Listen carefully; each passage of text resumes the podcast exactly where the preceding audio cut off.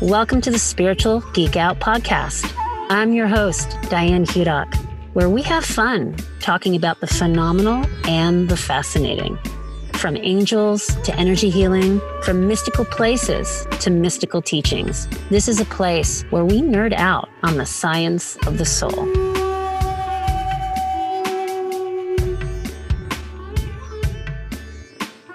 Welcome to another episode of the Spiritual Geek Out podcast. I'm your host, Diane Hudock, and my guest this week is Adam C. Hall. He is the author of Divine Genius, The Unlearning Curve. It is a spiritual unveiling that unpacks 13 universal wisdom teachings he discovered on his shape shifting journey, which led him from the shores of Santa Barbara, California to the jungles of Peru. In this episode, we address the gravity of what it really means to come into our own divine genius, the thrust happening right now on our planet of our evolutionary potential, the invitation, and the human operating system 2.0. He shares many transmissions that he received during his journeys in the Peruvian jungle with this energy he refers to as Min. And we cover such potent topics as free will versus divine will, moving from evolution to involution, redefining true wealth so that we can dissolve once and for all any sense of scarcity consciousness. And he helps us understand our greatest obstacle to peace. I really hope you enjoyed this episode. And as always, that it serves you well. Adam Hall, thank you for being on the Spiritual Geek Out podcast. It's great to have you. And I, uh, I really look forward to you breaking down how we will get out of this life alive. well, it's great to be here with you. And, um, I'm honored to to be in this conversation. Um, I love that question. As you know, it's the the question that I pose on the outset of my most recent uh, uh, work, Divine Genius: The Unlearning Curve. So I'm yours, and let's see how we can take this journey to get out of this lifetime alive now, not when we we die. Amen. I thought we'd start with the sort of beginnings of your journey, just to reference for the listeners your journey, if you will, of unlearning and to connect with the divine intelligence and uh, an intelligence that I, I believe we all um, can connect with if we're open and ready. And that name or that intelligence can have many names. And in your case, it was this energy called Min. And I was wondering if you could just begin by describing this intelligence to our listeners. And also, I'm curious, what is your relationship with it now? I'd be ha- I'd be I'd be happy to, and uh, you know I think the journey for all of us is unique to to each of us individually, and uh, and I began the the journey uh, when I was 42, which was uh, 18 18 years ago, and consciously uh, that is, uh, and that initially began with really breaking down to break through, and uh, many of us are going through extremely difficult times right now. Um, my heart uh, goes out to every every everyone out there that is experiencing this tr- tremendous thrust of our evolution evolutionary potential and we're being asked to really embrace this greater intelligence this greater genius that i believe each of us has yes. and so uh, i see this time as a great invitation and that comes you know whenever that's appropriate for each of us and for me you know that was that was some years ago. And it was an invitation to to basic essentially break down.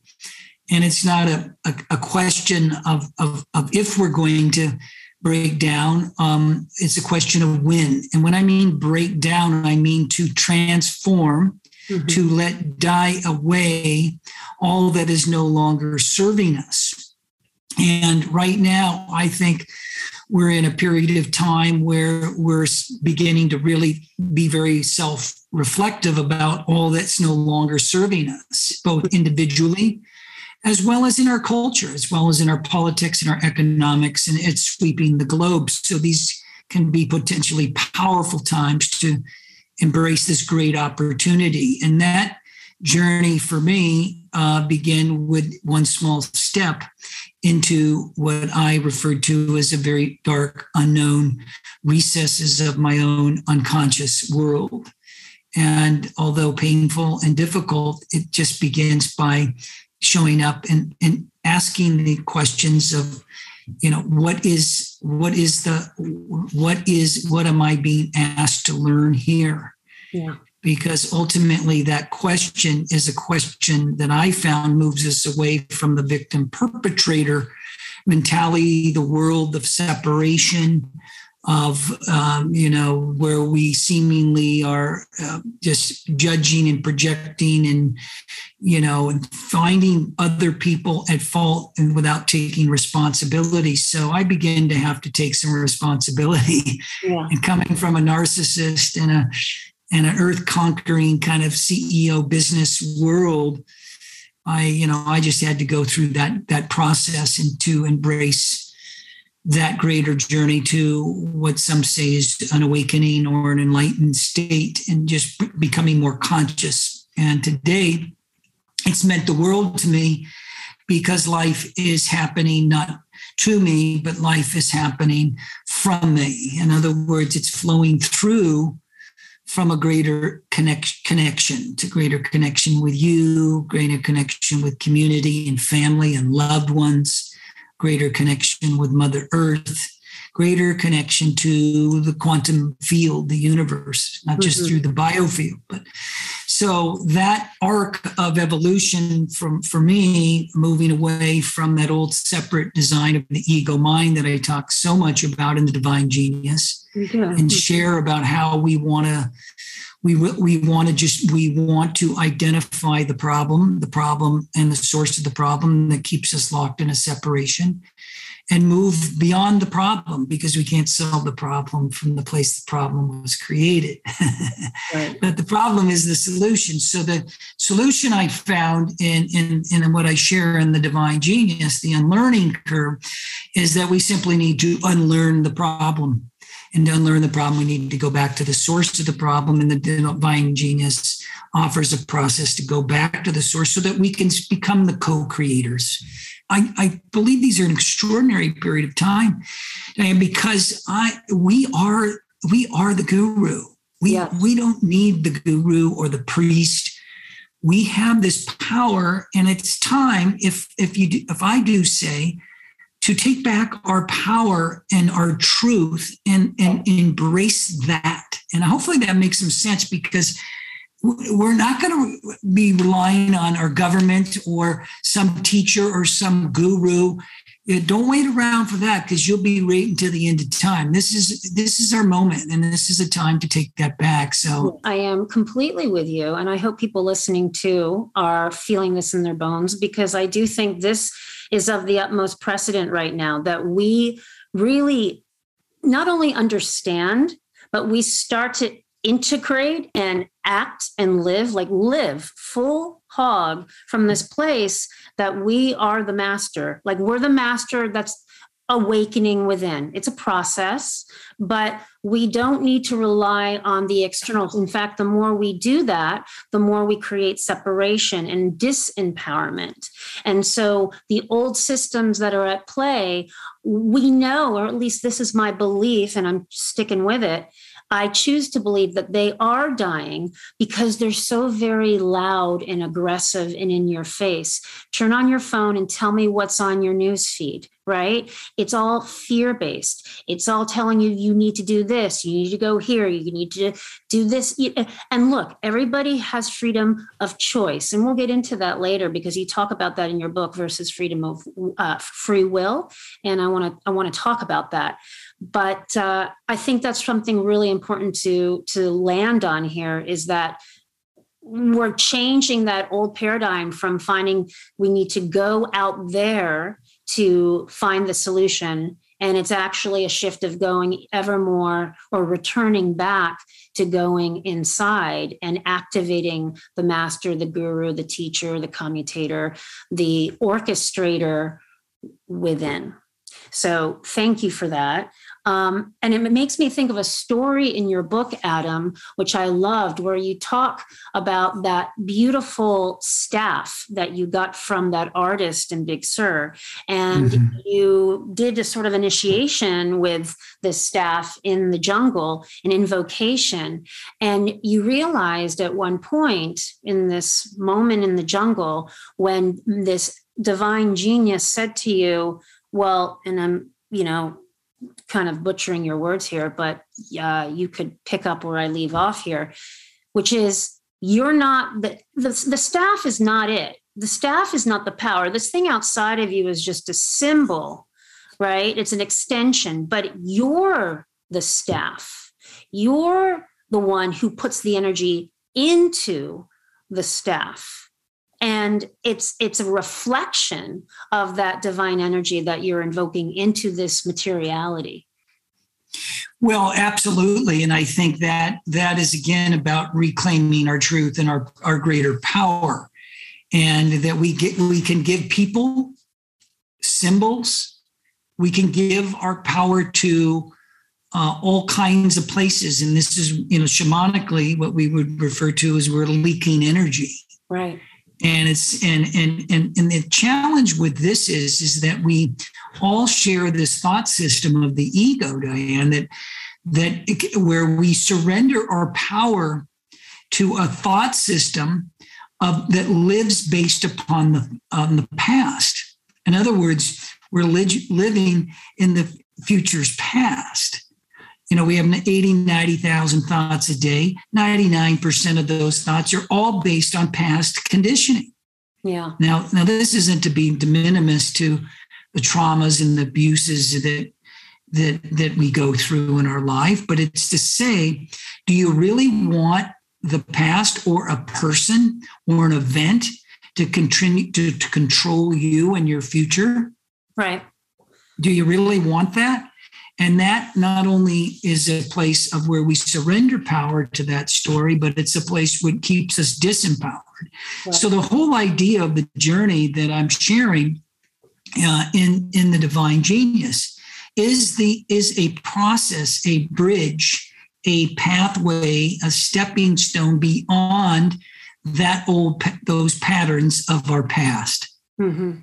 And ultimately, the return, as you mentioned, to the place we never left, the place of our, our deepest power, our deepest truth in our heart and our soul. Some say that's our authentic self. I call it the genius within you. Everyone has that.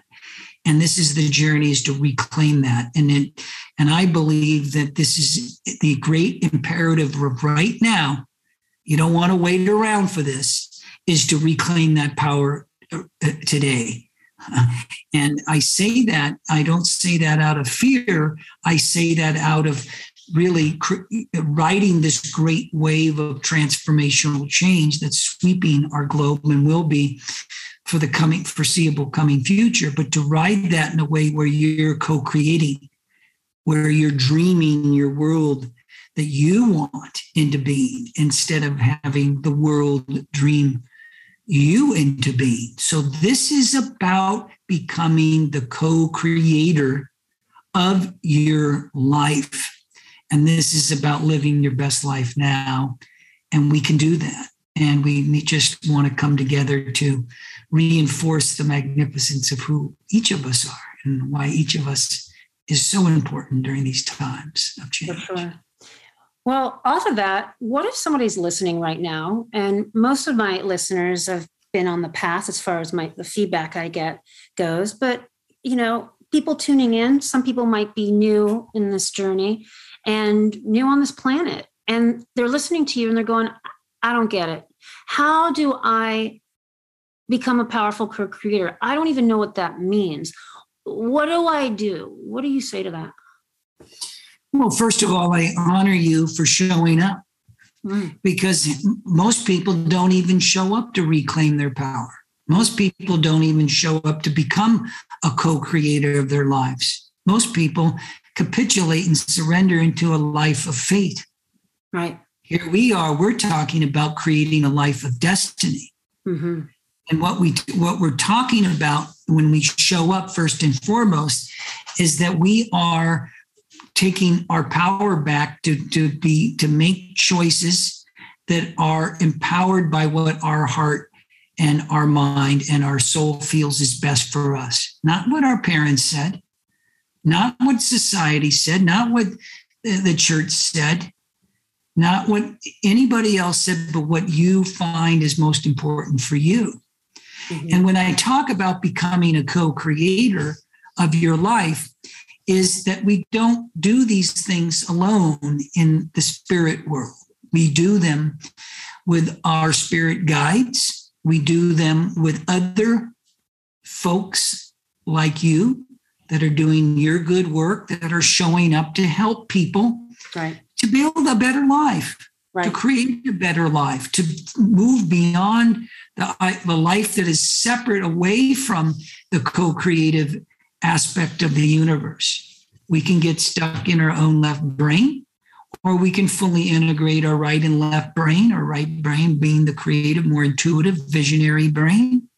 And that's where we can begin to really live a creative life. And that was difficult for me, not simply as a man, but for as a dominant left brain guy, very linear uh, type of analytical type of thinking.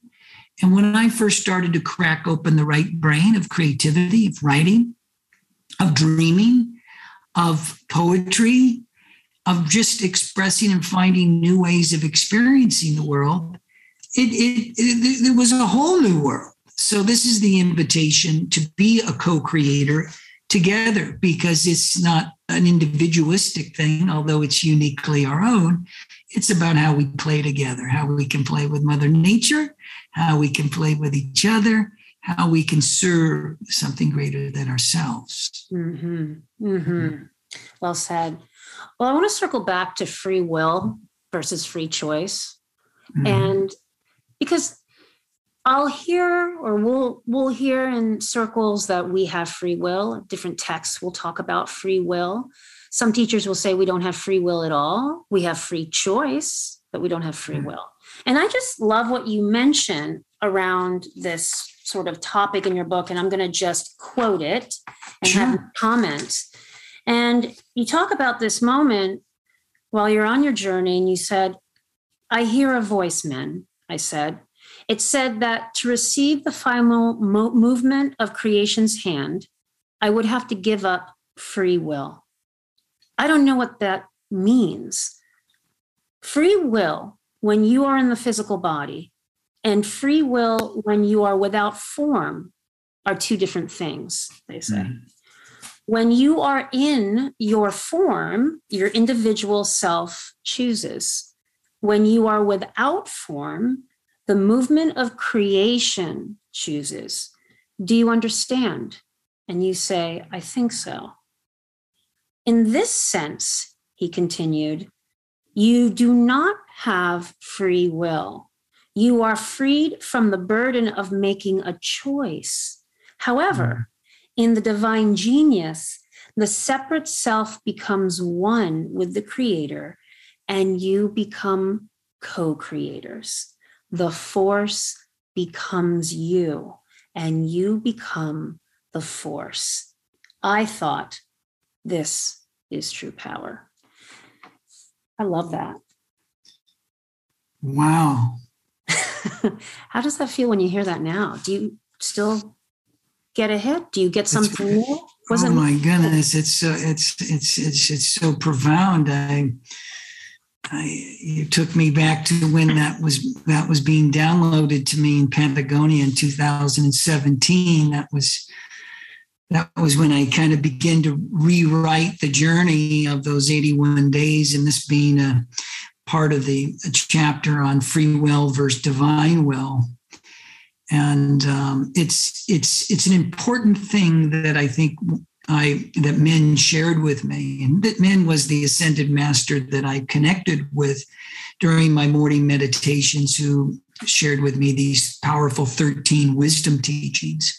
Yeah. And, uh, you know, and amongst many other things that were shared, like what we're speaking to of divine will versus free will. And, and the idea is real simple that um, that in our state of being embodied in this amazing, magnificent thing we this human operating system we call the body is that we have free will. As a matter of fact, it's the thing that was that was given to us that always remained that we can choose to orchestrate the life that we want. It, it, it, wasn't a matter of right or wrong, good or bad.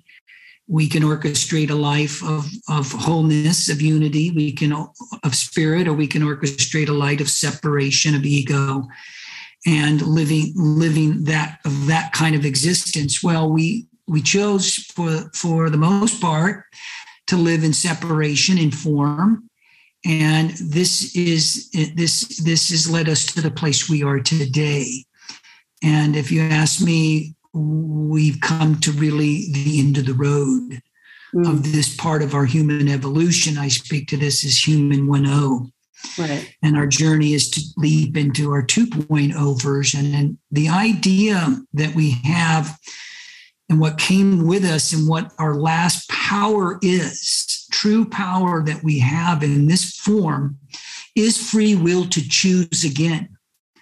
Let me explain.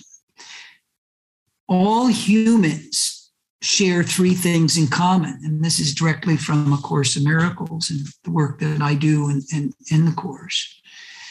And that is we share three key things. Nobody, nobody doesn't share these things. So we all share three things. One, Diane, being we all have this ego thought system of separation and we function and have built the world based upon this idea of separate. We're bodies and we're all off doing our own thing and disconnected from nature. And look where that's got us and i and and and then we all have another choice. We all share this thought system of what i call the thought system of genius. Yeah.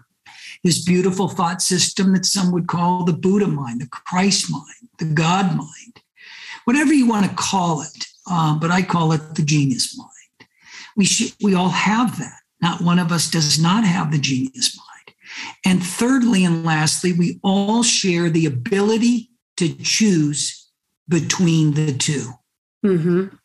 And I wrote this book, Divine Genius, The Unlearning Curve, because I believe the most important question that we are going to answer in our individually and collectively soon and I believe it's time to ask the question and answer it now. Why wait to the last minute or when it's too late to even really figure it out?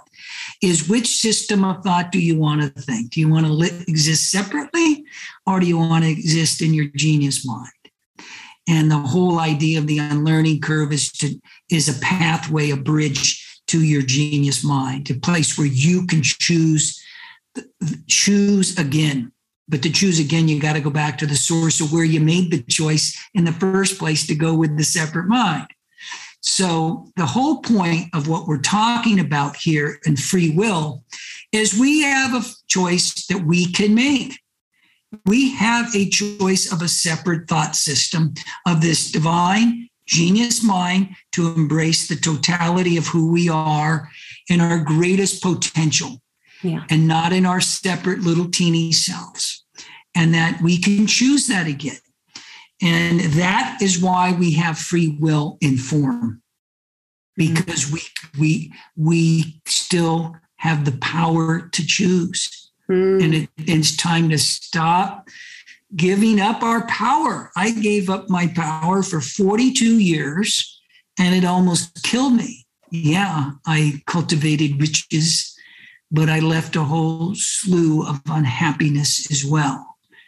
And the idea here is to embrace divine will, which yeah. is when we step into our totality of our genius. And and that's where we that's where we don't have to do anything Doesn't mean not do anything in the world, but we need do nothing there because life is flowing through us. We are being divinely guided to our greatest and highest potential of abundance, which is which is very joyful and very peaceful. Yeah.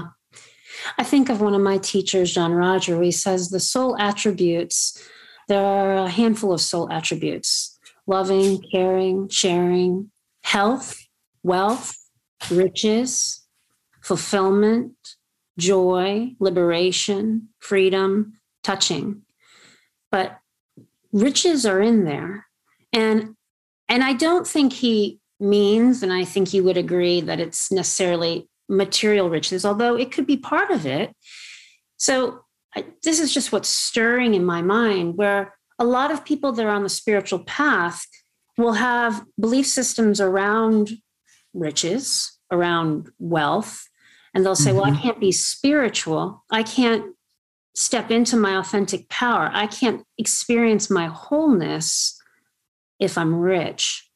And and yet I'm going to tell you a little story here that happened to me the other day, and it, it told me how powerful I was. And um, and before I get into that, I guess the sort of question I want to ask you is, well, can we be rich and just not be attached to the materiality, and and be woke, or does it require a sort of um, letting go of all materiality?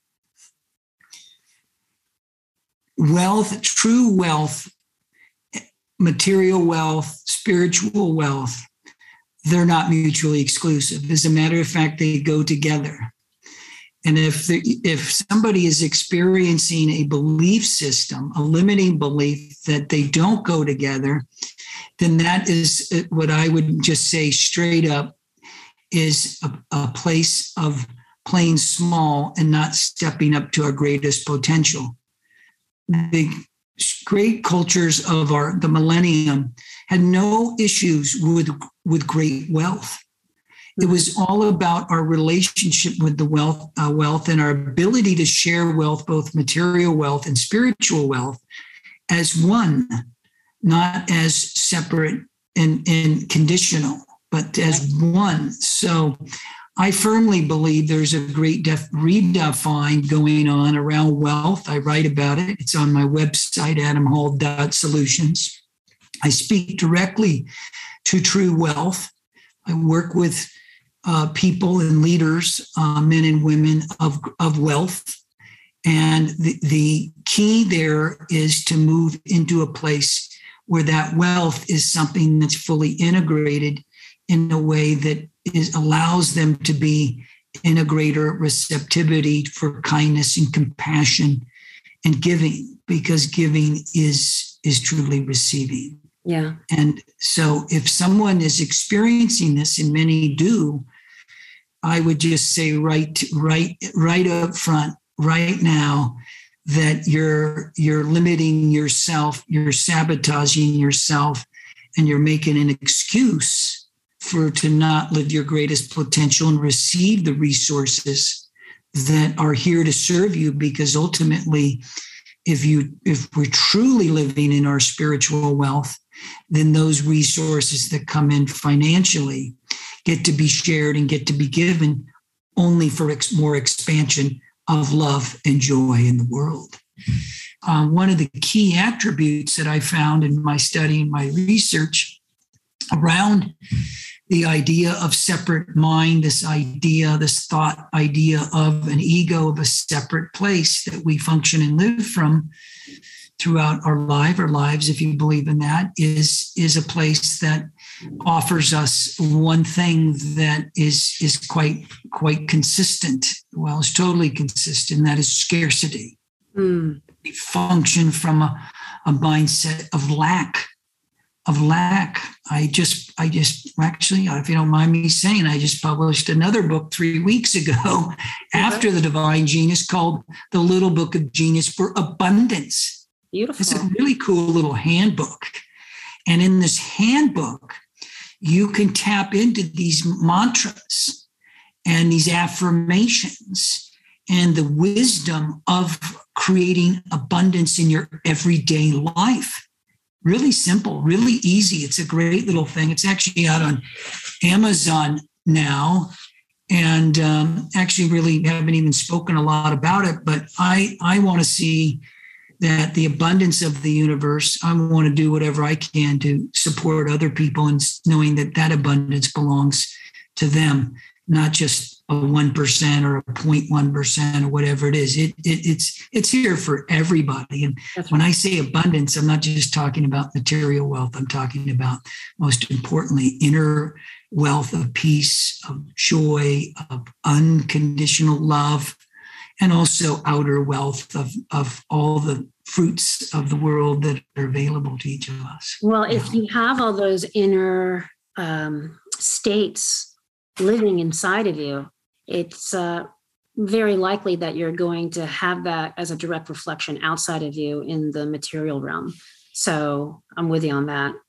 Um, Adam, can you describe, and you talk about this in your book, the new human operating system according to the di- divine genius and you've talked about you know human 2.0 and and how human evolution has come to an end because we're coming into a new new state of being um, what what are you referring to when you say the new human operating system? Can you describe that?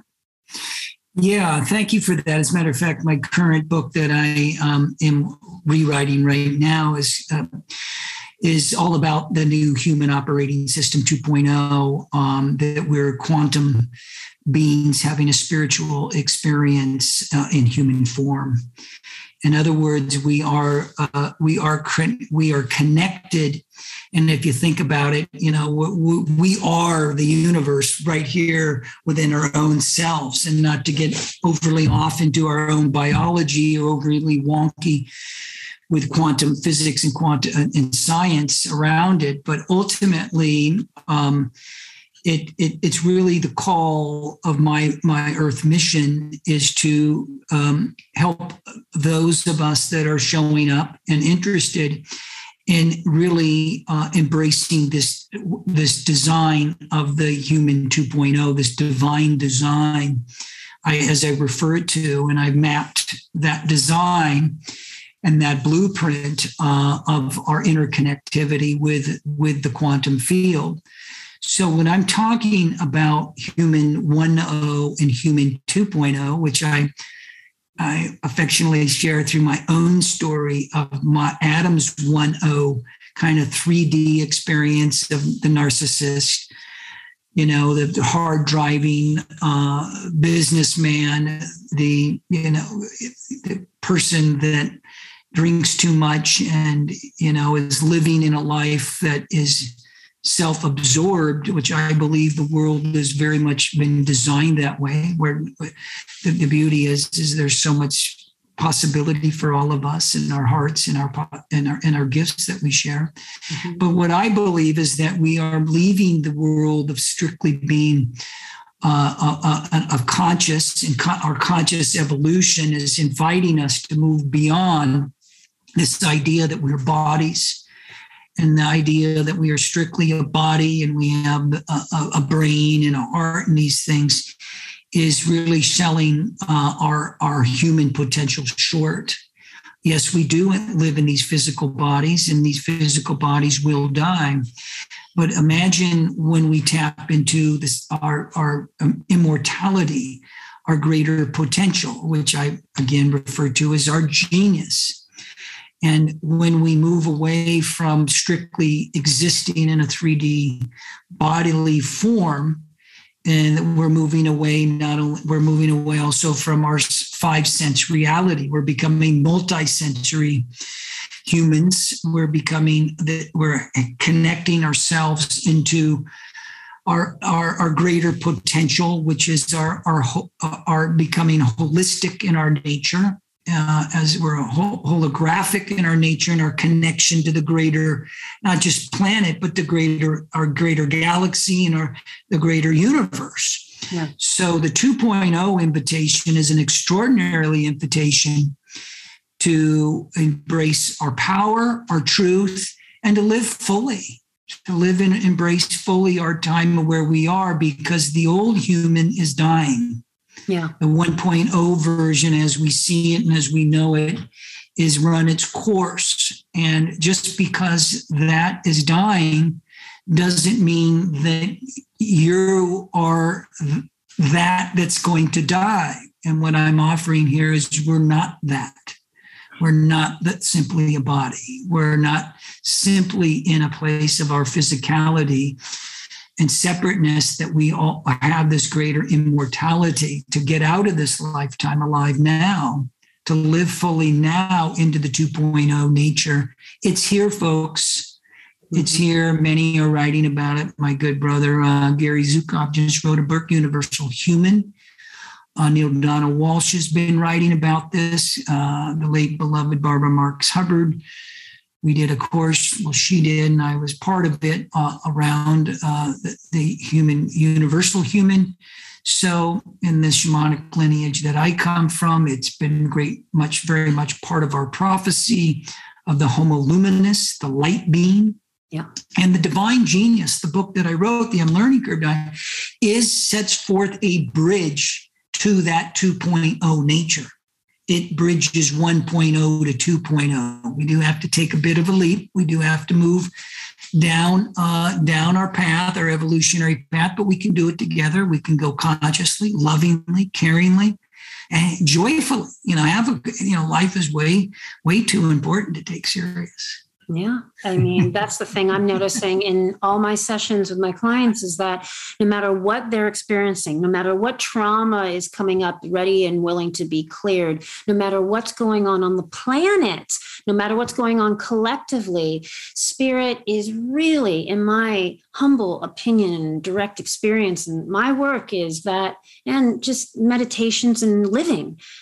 The, the hit is is con- consistent and it's we need to have more fun. We need to return to the childlike nature. We need to be more curious. We need to sing. We need to dance. You know i just decided i'd pick, pick up a guitar and take some lessons. I've had a guitar sitting on my wall hanging on my wall for the past few years. I've barely picked it up.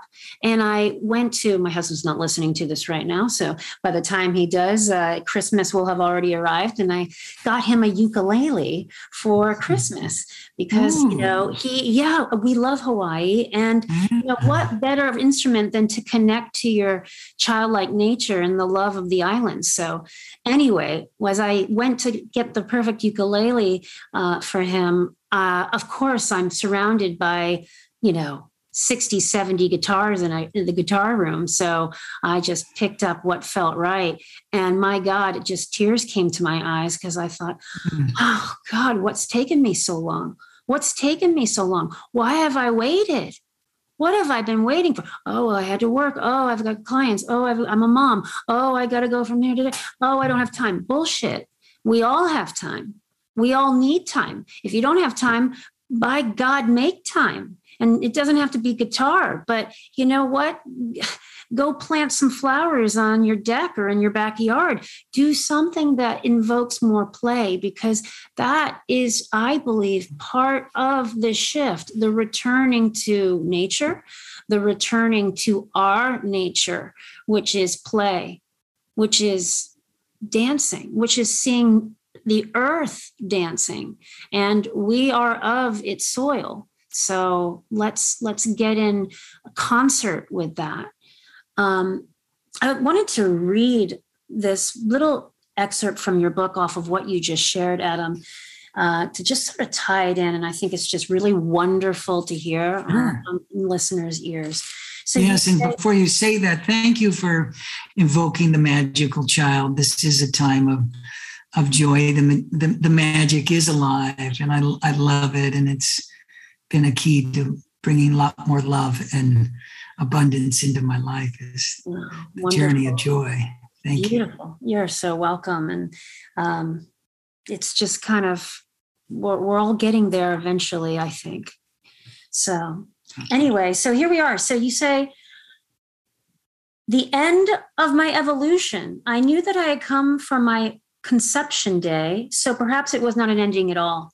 Yes, You've come to the end of evolution. You see, Adam, you and many others have been selected to participate in the coming evolution miracle. You have been selected to undergo a radical transformation, to return home with a capital H to your unique soul design.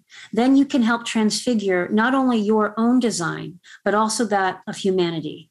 And you go on to say, well, what does all this mean in relation to the end of evolution and the coming miracle, you ask? And says, he says, it means that the evolution process that worked so well for humans over tens of thousands of years has been redesigned according to the divine genius. The primary force of the creative wave will no longer be evolution, it will be involution. Are you saying that humanity will no longer ascend to the higher plane of consciousness, you ask? And he says, no, humans will continue to spiritually ascend and evolve. But what is radically new is this the evolutionary wave will be matched by the de evolutionary wave of the incoming divine genius. This will require the dissolution of certain aspects of the current human design. So, Adam, simply embrace the involution. I have a spiral here I found out about from one of my beautiful beloved teachers, John Bilyeu, who's been on my podcast. You can check him out on an earlier episode. And this is called the Schauberger spiral. Mm-hmm. This is a kind of reflection or dem- demonstration, if you will, of the spiral of involution. It's actually, uh, in scientific terms, it's implosion, but everything's a spiral, everything's at play, and everything I put inside of it gets permeated into the field. And so, as I'm just listening to what, as I'm reading and, listening to myself talk as I'm reading uh, this part of your book, I can't help but think how this is all things like this spiral, right, is coming together so that we can turn on that inner uh, uh, technology so that we can awaken the spiral of life. Well, I love that, and and this is this was quite a profound um, download and transmission from Min, the Ascended Master, um, because it is, uh, you know, we're so focused on our evolutionary impulse. Yeah. And our movement and ascendance into our greater potentiality, our greater wholeness, our enlightenment, and um, and the the and that is an ascending, motivating force that lifts us into our journey of growth here in in in, in body and form. And um, but if we we turn it over and uh, i'm going to invite you to to take that uh, spiral that you just shared with me and you and to tr- take that stone out but turn it upside down. Okay. And for your audience you can't see that. Um, but there there is the involutionary force Okay. So, so if you imagine that with, with, as a mirror, we have it on the bottom and you have it on the top. There's the descending force that's coming down, which is really the life force, the chi force, the the light that comes in from the center of our Milky Way galaxy that emerges through the universe itself. In its connection point it meets the ascending force, the evolutionary force. So there's a there's a point place where they meet together, and in that place is where the new human, the human 2.0, uh, op, will operate both in its capacity to of evolution on the bottom, mm-hmm. and then you you flip it back down, and it descends and it ascends. So if you, the great thing for the audience to, to, think about is just look at how the the poles in the electromagnetic field of the earth. Have you ever seen how if you see a, a diagram a computer generated diagram of the earth and how the energy moves through the top pole and then out and out and around the south pole and then back down again Right. You, you know what you know what I'm talking about.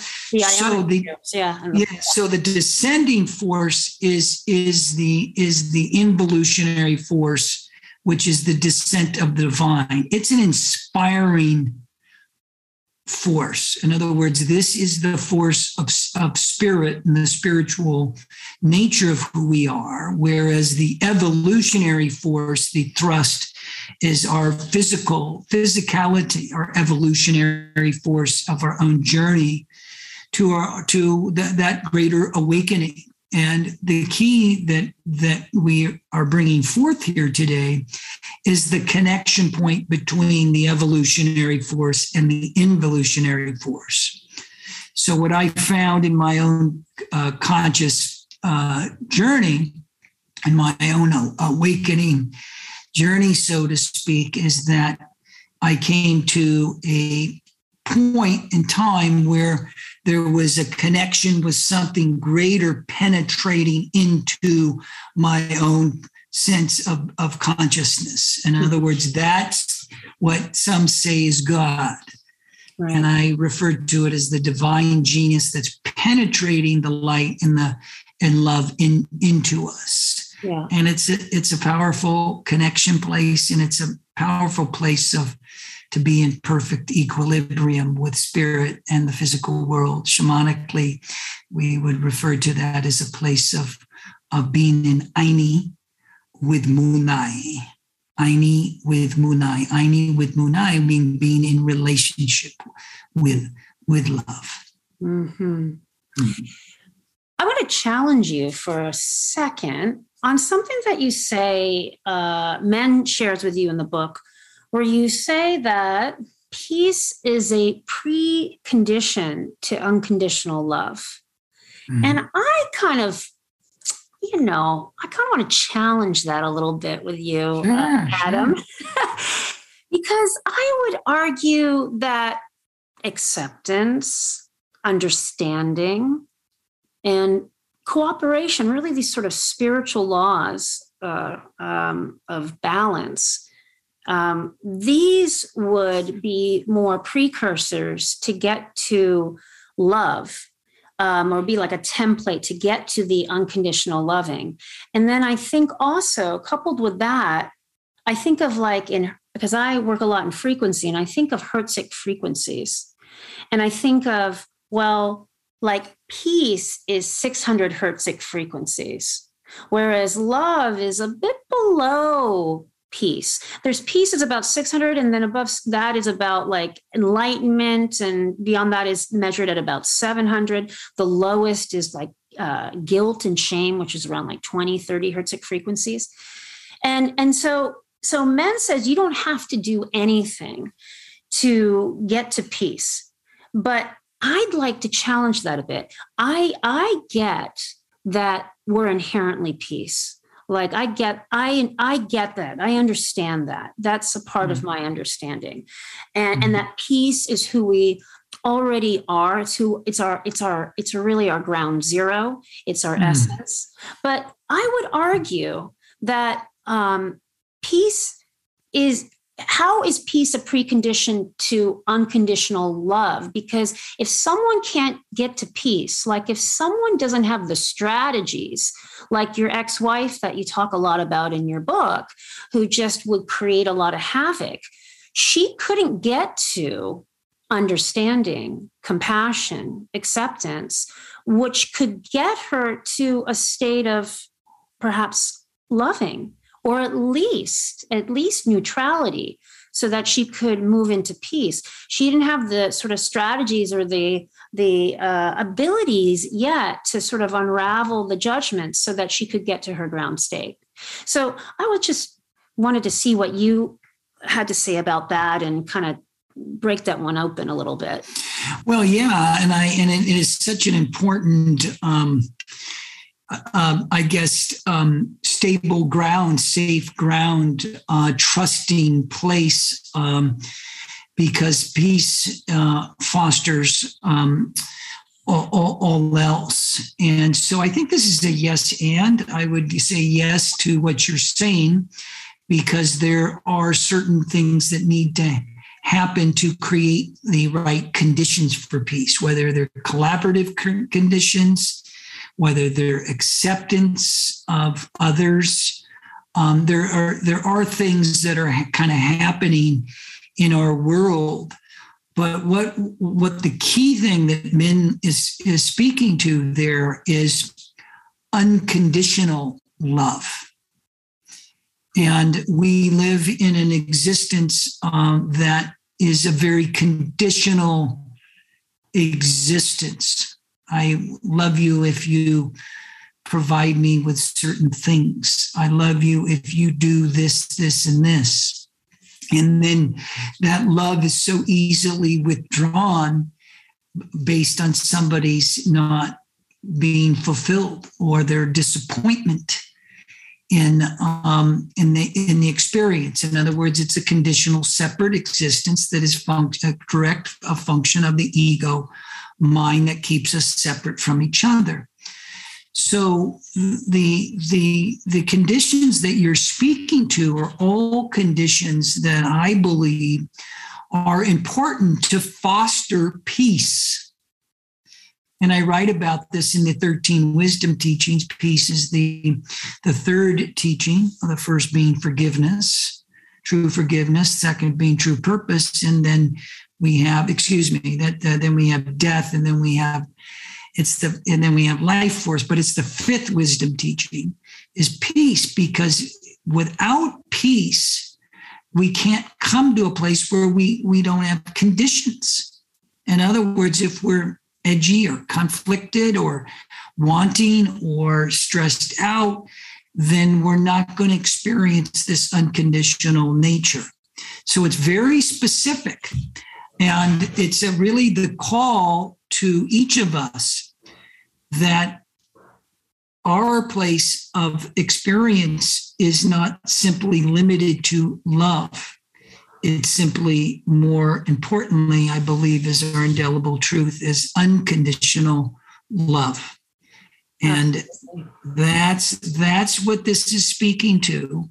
And it's it's directly comes forth from a course in miracles that is very integral to my work and my study that there is that in a conditional experience of the separate ego mind that there is no peace and there never will be peace in that conditional mind in that conditional experience. And there are very clear obstacles that i teach in my work and all my training that are very specific about obstacles to peace in other words when we create peace grounded true lasting unwavering peace then all else can emerge from that, including unconditional love. So I, I like what you're saying, and I just wanted to add a bit to it because I believe it's a it's a yes and. Yeah, yeah. Yes, and thank you for that and coloring that in the lines. What what does the course in miracles say that is the greatest block to our peace?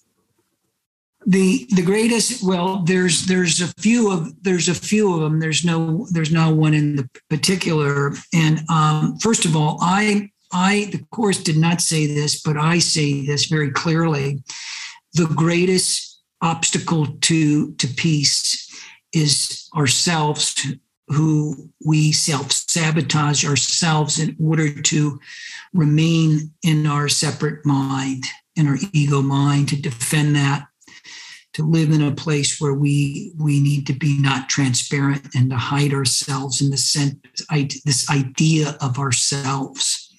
Uh, I I one of the key things that I teach is that we need to see things for how they are, not for how we want them to be. But the the to speak directly to your question is there's there's some very key obstacles to peace and uh, I'm gonna I'm gonna go to to one of them. We can re- certainly have an entire conversation around that. This is an entire workshop in its own right, but the bottom line of A Course in Miracles, as it relates to the obstacles to peace is our fear of God. Mm. We fear this idea of God. And I want to replace that word because many have so much difficulty with the word God. And I want to replace that word with love. Mm. We fear love. We fear the unconditional nature of love. And why do we seemingly fear the unconditional nature of love? Because when we don't, because when we need to live in our separate place of conditioned, our conditioned nature, when we move into a place of embracing unconditional love, it annihilates the ego and the thought system that keeps us separate. So we Mm. fear we fear our death, Right. ego right. death, the identity death of ourselves. So that is the numero uno obstacle to to to peace Mm. is our fear of God's love. Hmm. Got that. Okay. Well, I think about the ego then. And yes, I don't know a spiritual teaching out there that would say lead with the ego for good reason. However, the ego is a part of us. We can't get rid of it because it's part of who we are until we die. It's like a, a meditation teacher saying, Stop your thought, stop your thought. And I go, You don't know what you're talking about. You can't stop your thought. As long as you're alive, you're going to have synapses running. You could slow down thought. You could slow down the duration of thought. You could create space between thought, which is meditation. But you can't just arrest all thought if you have brain activity. Now, maybe if you go into samadhi or you have some moment of a really profound download and uh, altered consciousness, but still that's thought, still that's activity, still that's brain activity happening in some sort of download through the nervous system from spirit. Mhm. So, could circle back with the ego, and you talk a lot about the ego in your book, and and where you were to where you started, kind of like this narcissist sort of uh, meat suit guy doing his thing, making his money, making bad choices in your marriage, and so on and so forth. And having to live with the repercussions of that and learning forgiveness through all that um, and it being, of course, not an easy journey, as it wouldn't be for, I can imagine, anyone um, with the stories that you share in your book. But, but my, my question is really, well, the ego is not something we can get rid of. It's, it's not the master, but the ego helped you make your money so that you could put food on your table. It gave you a beautiful home. The ego, ego helps us get stuff done. It's just we we we we can't lead by it. So is the ego all that bad? Well, that's not a question. Is that like a koan? It's a presumption that the ego exists. It's a presumption that the ego so the ego doesn't exist?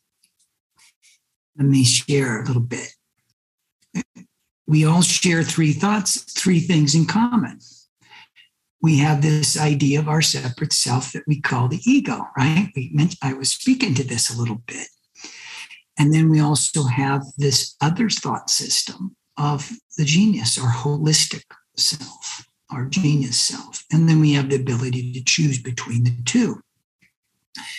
So the the the point of the ego the point is simply it is as a thought that we are separate from the divine nature who we are and in that thought of our separation then we are able to construct our lives and we do me included because i share that thought system too and we guide ourselves accordingly to whatever that may be create, kill, murder, make lots of money, be of service, all the things that emerge in that thought system. So the question is not just what that thought system does, but also also understanding the greater totality that I found of its more shadowy, darker side, unconscious side of narcissism, you know, murder, suicides and pathologies, very dark energy side of that thought system mm-hmm. versus the other thought system of that is incorporates our 3D ego mind and processes in life, but brings light to it and sees that it, it as a thought that functions separately from the earth, from others, from the quantum field. So it's not, a, I think, uh, a, not, it's not a way of saying that it's a right or wrong, a good or bad. It's only a function of saying, of understanding, well, what is it and what is it not? And the idea here is that it's a thought of separation that created and orchestrated and designed a way of functioning and living in the body in the world. And I believe the great invitation, and of course, this goes to the heart of the divine genius, and it goes to the heart of where we are right now in our 1.0 3D nature, limited, plain, small nature, to leaping into our greater totality, our 5D nature, our divine God nature, our Christ mind, Buddha mind, whatever it may be, Krishna mind, whatever that may be for you. So I'm in the, I hold a, a view that this is a, a, a an invitation to see the problem mm-hmm. that creates all problems, this idea of separation for what it is good, bad, ugly, not right or wrong, all of it, to see what it is, judge, jury, guilt, all of the things that come with that, and to just see it for what it is and to really say, is that is that where I want to live my life and how I want to evolve my life? Or do I want to choose another thought system of the divine genius? And that's the whole idea of, of my book in the genius process and really helping to create a map, Diane, for people to pragmatically step through and beyond that design of the ego and that life existence because there's so much more. I mean, think about it. We're, not operating at probably even 5% of our greater potential and capacity. Mm-hmm. But did your ego help you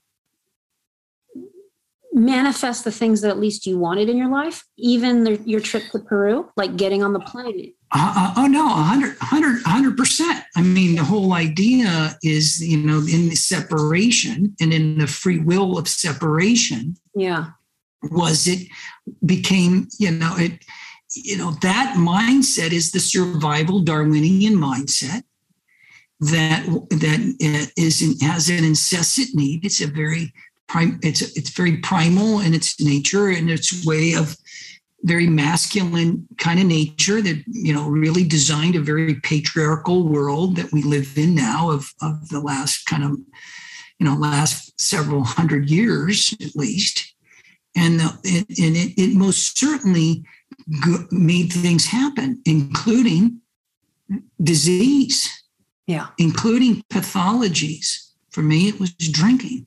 Right, right, right. For many others, sadly, it's it's sexing, a, a, a, drug addiction, mental illness, diabetes. You know, we it's it's a state of dis-ease, not just disease in terms of our be, not being peaceful, but for being in a state of death. We live to die mm-hmm. in that design. Whereas what I put forth is a, uh, started me on this quest in the first place because I believe the Holy Grail is getting out of this lifetime alive.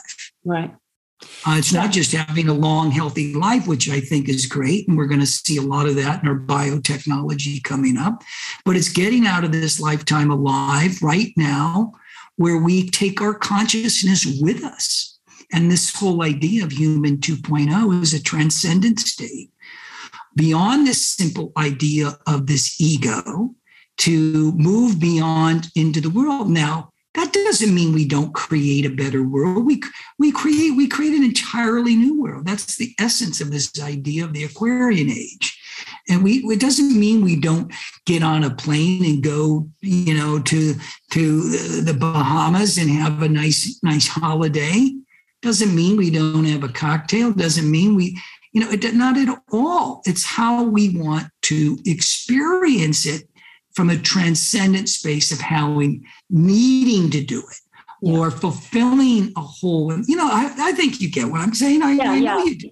You're, you're, you you're, you're you're uh, putting a nice bow on it, which is exactly how I was hoping you kind of tie that in. So yes, exactly. I that's that's just my gist for getting at here is that it's it's not that you have to go Puritan in your life and you have to sit at home and and say I got to you know live in my like i got to meditate more and not go out there and have fun. I mean look we live in a material world. It's just what's your relationship to it? And like we were saying the ego is a part of you. It's just what's your relationship to it? And how are you allowing that to dictate your reality? Are you choosing separation or are you choosing um, love? Are you choosing to uh, as you say catalyze your being or mm. or not so, yeah, well said, Adam. Thank you.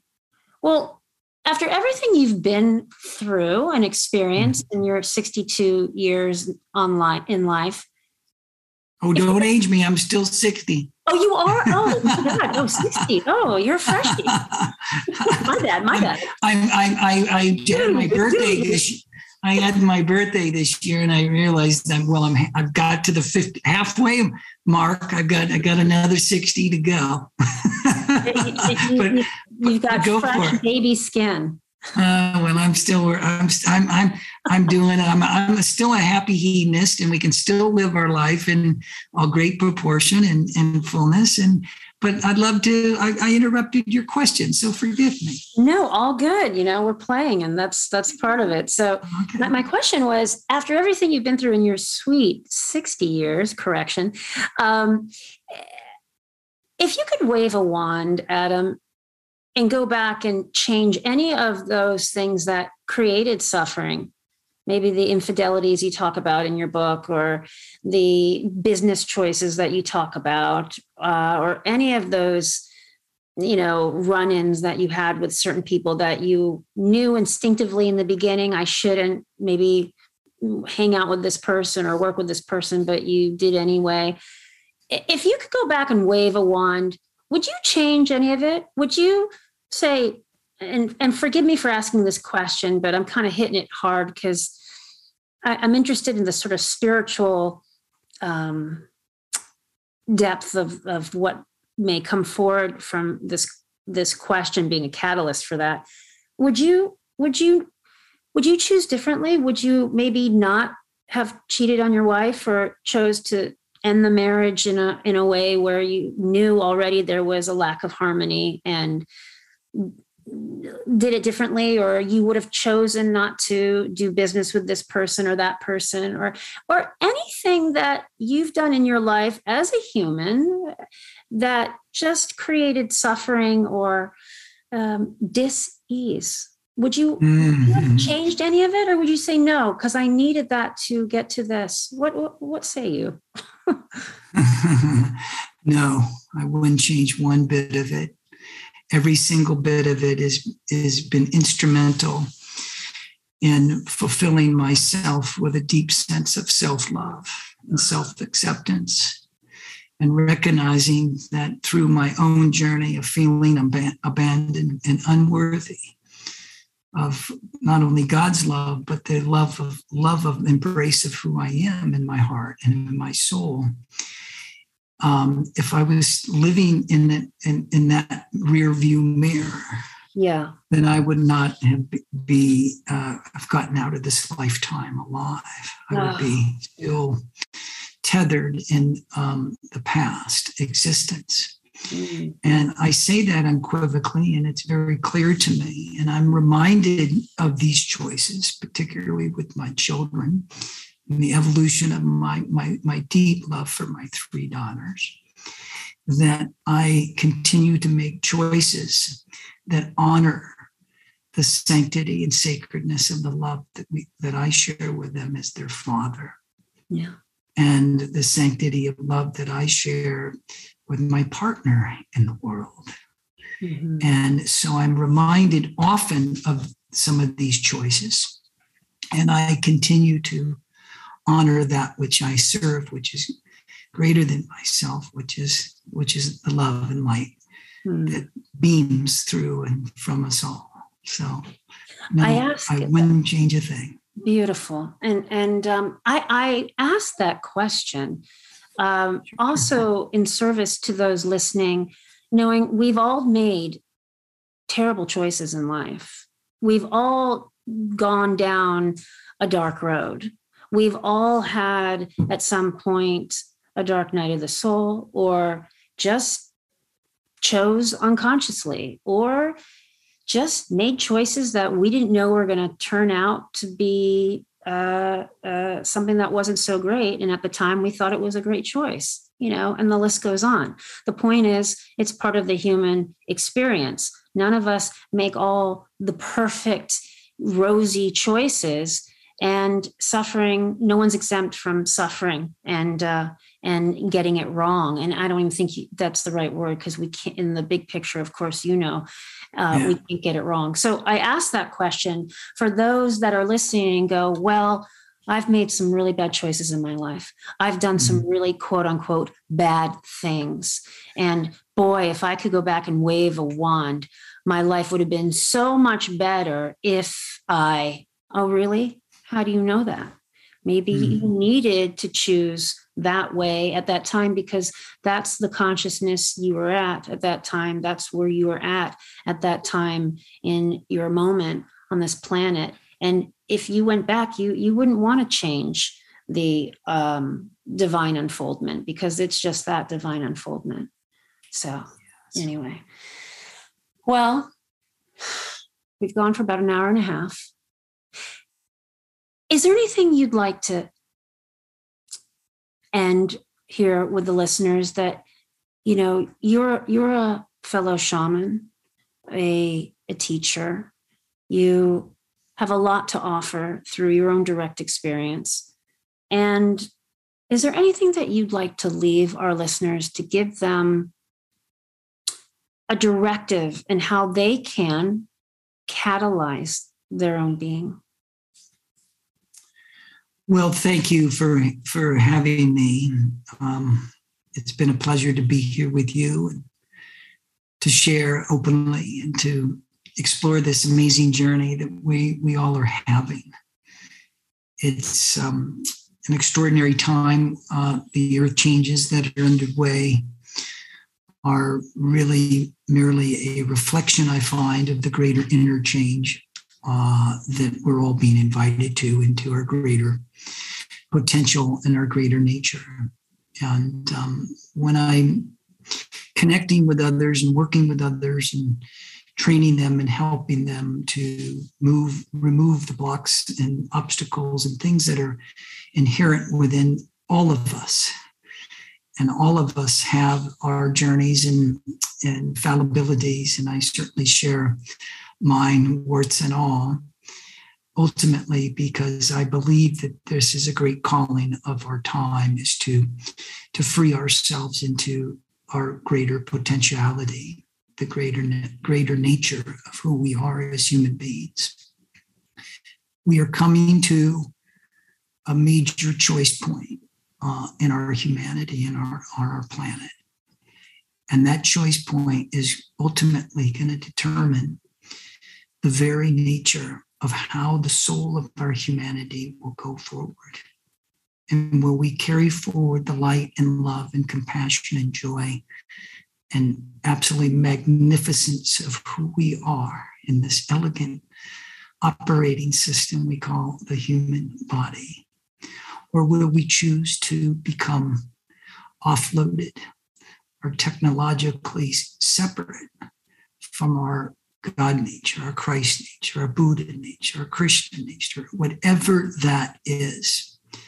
And that choice point is going to really make a, a, is going to deter, well not make but it will determine the indelible nature. So i want to extend to all of you an invitation to embrace this absolute magnificence of who you are. Not that you haven't but together let's do it that way because together it's a lot more fun mm-hmm. and i look mm-hmm. forward to a lot more fun with everybody and please feel free to reach out to me you can find and reach out to me on my website at adamhall.solutions, adamhall.solutions, all kinds of fun stuff I just share and give away there. And and if you're so inclined, you can certainly pick up my my two most recent books. One's Divine Genius, The Unlearning Curve, and the other one's Abundance. Let's let's end lack and scarcity mm-hmm. once and for all. Yes. So, so thank you. Thank you for having me. Blessings. And let's continue this important conversation.